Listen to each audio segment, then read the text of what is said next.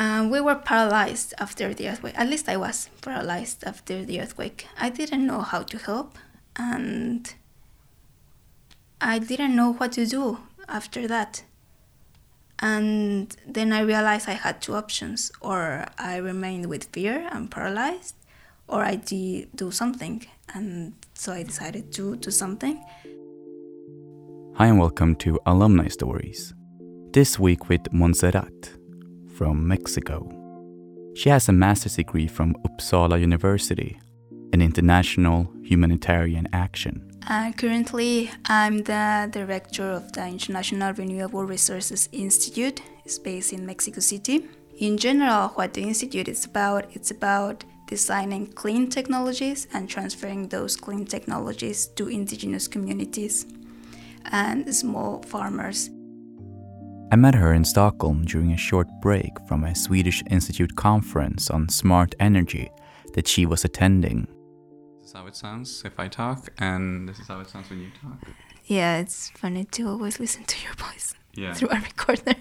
What struck me with Montserrat was her ability to talk so openly about herself, her ability to first laugh at sad or challenging moments in her life, and then reflect on it, because Montserrat didn't get off to an easy start. When we were little, we were very poor. We were those kind of kids that have big bellies because they have a lot of viruses in, uh, no it's not viruses bacteria inside themselves and they're really skinny but with really big bellies so we grew up like that my mom would do a lot of things to give us at least uh, basic food and i remember back then the government would give milk it was milk almost for free it was a, a program they have and then uh, it was discovered that this milk had a, had a very poor processing process, so it had a lot of um, feces in it. So I remember I was always sick from my stomach. Then I realized why we were always sick from our stomach. Montserrat has many stories like this one, describing the poverty she and her family endured in Mexico City during her first years in life like when a neighboring woman smuggled food to Montserrat's mom through a trash can so the husband wouldn't find out. Or how her mom came up with innovative ideas to satisfy her kids' cravings for sweets. We were always asking my mom for pastries because as a kid you want something sweet and something nice and something that is very tasty. But we wouldn't have any of that. So my mom would take magazines and she would show us, okay, so let's all play this beautiful game in which we pretend we are eating this delicious pastry that is in this magazine.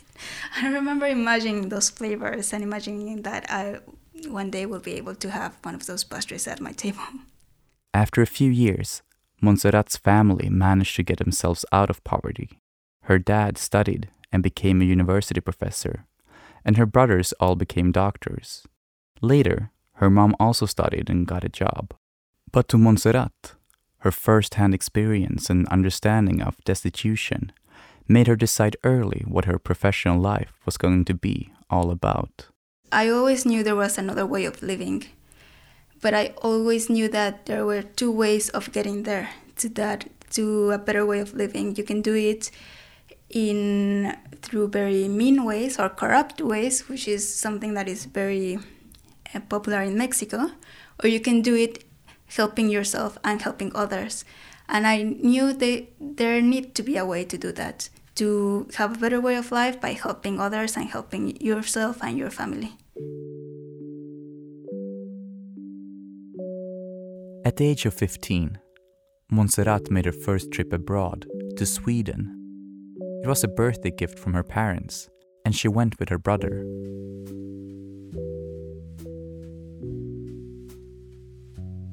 I remember this one day there was a rainbow, and uh, it was two rainbows in the sky, actually. And one part of the sky was clear, the other part of the sky was dark, really dark, and in the middle was kind of sunny. I remember thinking, how is this even possible? The sky was so clear and it was so beautiful that it was like um, something magical and also the people were really warm were really friendly. Everyone was so friendly. I remember we were staying in this kind of train hostel, and the people in there started to sing Cielito Lindo for us just because we were Mexicans. I just fell in love with the country, with the people. Montserrat went on to study international relations at university in Mexico, dreaming of becoming a UN diplomat. She did an exchange term in Sweden, the country she fell in love with. And while studying in Sweden, she came to realize that being a UN official was not her dream after all. She remembers attending a lecture by a Somali official. Montserrat asked him how she could go to Somalia and help. And he replied, Don't. If you want to help, don't go to Somalia. Because what happens is that international expats go and they hire protection services because they need them. And so they train personnel, security personnel, and they, the security personnel, of course, has weapons.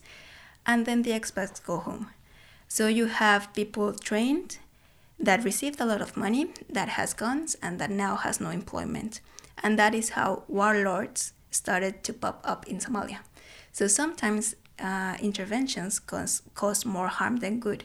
So then I started to do my research on how to do structural changes, which mean also political changes in order to make countries resistant and not be dependent on interventions from others in order to be okay to develop on their own.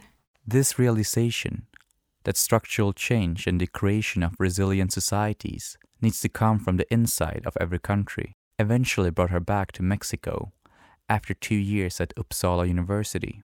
Back in Mexico, Montserrat completed a PhD in ethics and human rights with a thesis on the rights of indigenous people.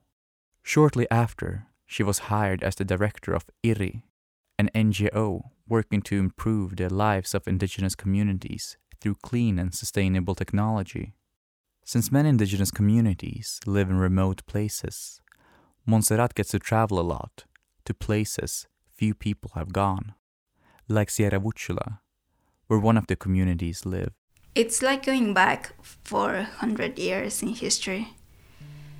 Imagine going to a semi desert uh, where there is no light, there is no comforts, there are no toilets, there is no running water, and also the beauty of it, of that immense silence and immense darkness in the night.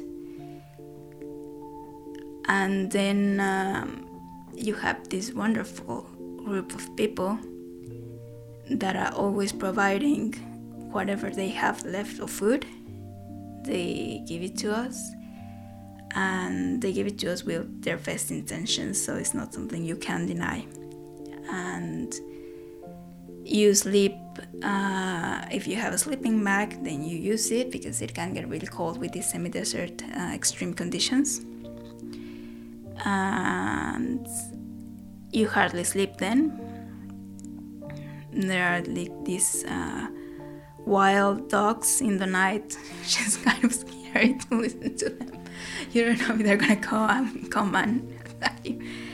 And so it's the earth is kind of white if you think about the semi-desert. So it's kind of magical to go to a white, quiet place in the middle of nowhere and then see these people wearing so colorful clothes, yeah, especially women. The clothes are really, really colorful and they use it from head to toes. The projects Montserrat and her NGO work with apply a holistic approach, trying to aid indigenous communities and farmers to improve the whole production chain, but within local customs and traditions. Sometimes Montserrat has found that to be challenging, like when the community in Sierra Huichola said that water filters were bad because they eliminated the spirit in the water, or like the tradition of sacrificing animals and I remember the first time I saw a cow being sacrificed.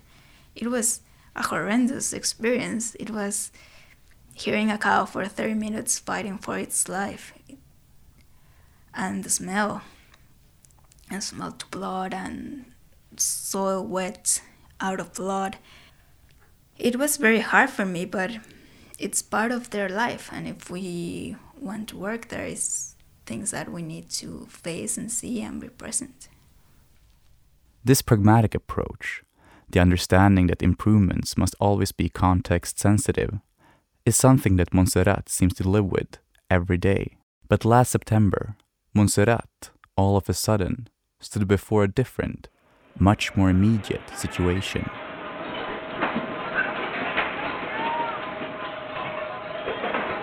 An earthquake hit Mexico City.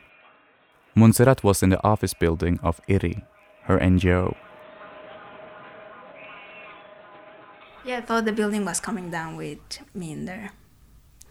The rest of the team managed to go down the stairs. I had my dog in the office, so I had to put the leash on my dog.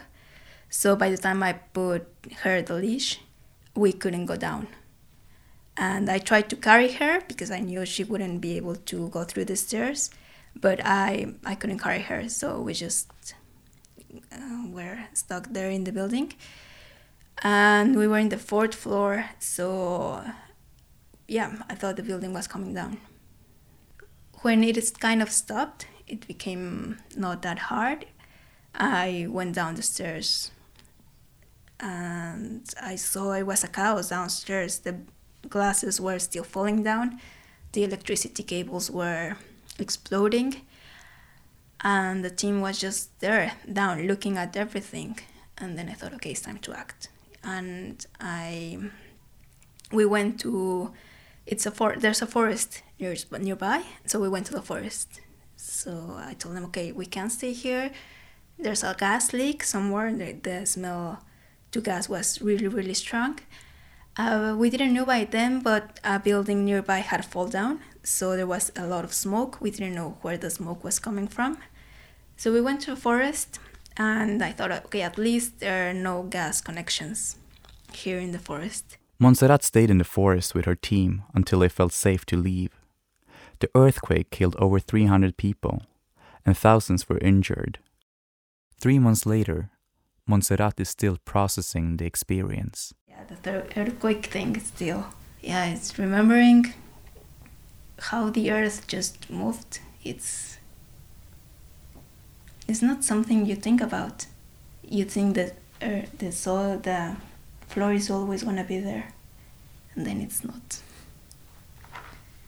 It was kind of hard.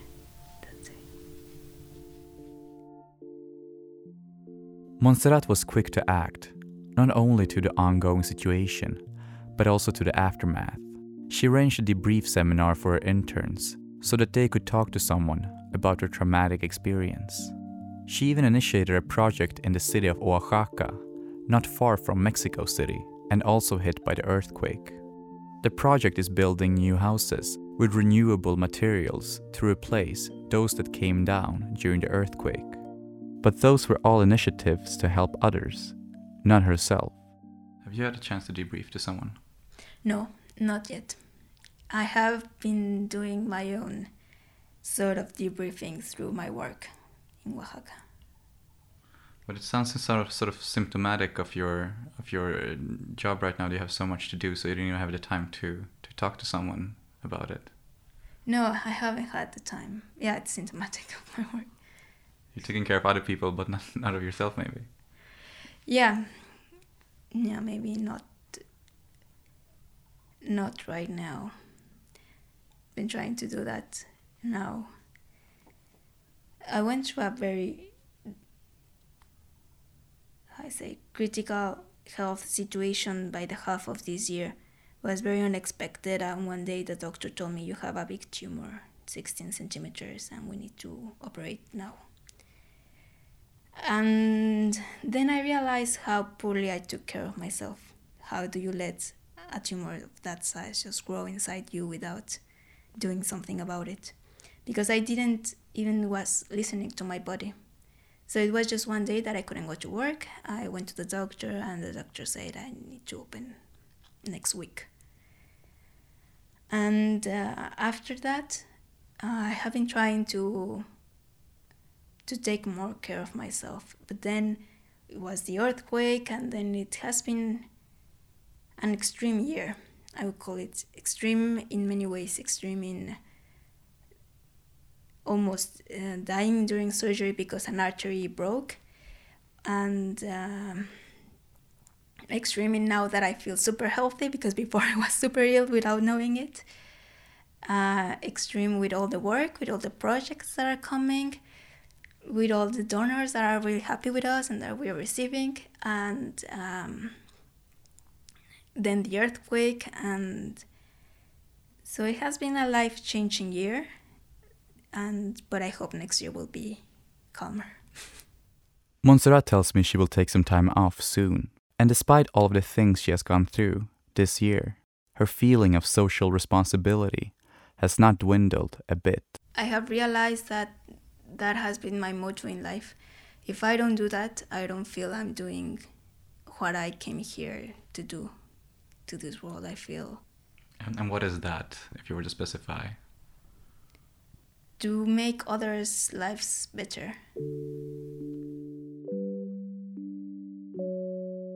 You have listened to Alumni Stories, the podcast that brings you the life stories and achievements of Swedish Institute alumni. In this episode, we talked to Montserrat from Mexico. If you're interested in more information about IRI, the NGO she's running, you should check out her website. You can find it on the Swedish Institute website under Alumni Stories. My name is Victor Lövgren. Now in December, I can't wait to start running. What's the first distance you're gonna run? You think? I think I'm gonna start with two kilometers, then five, then ten, and then next year marathon again, hopefully.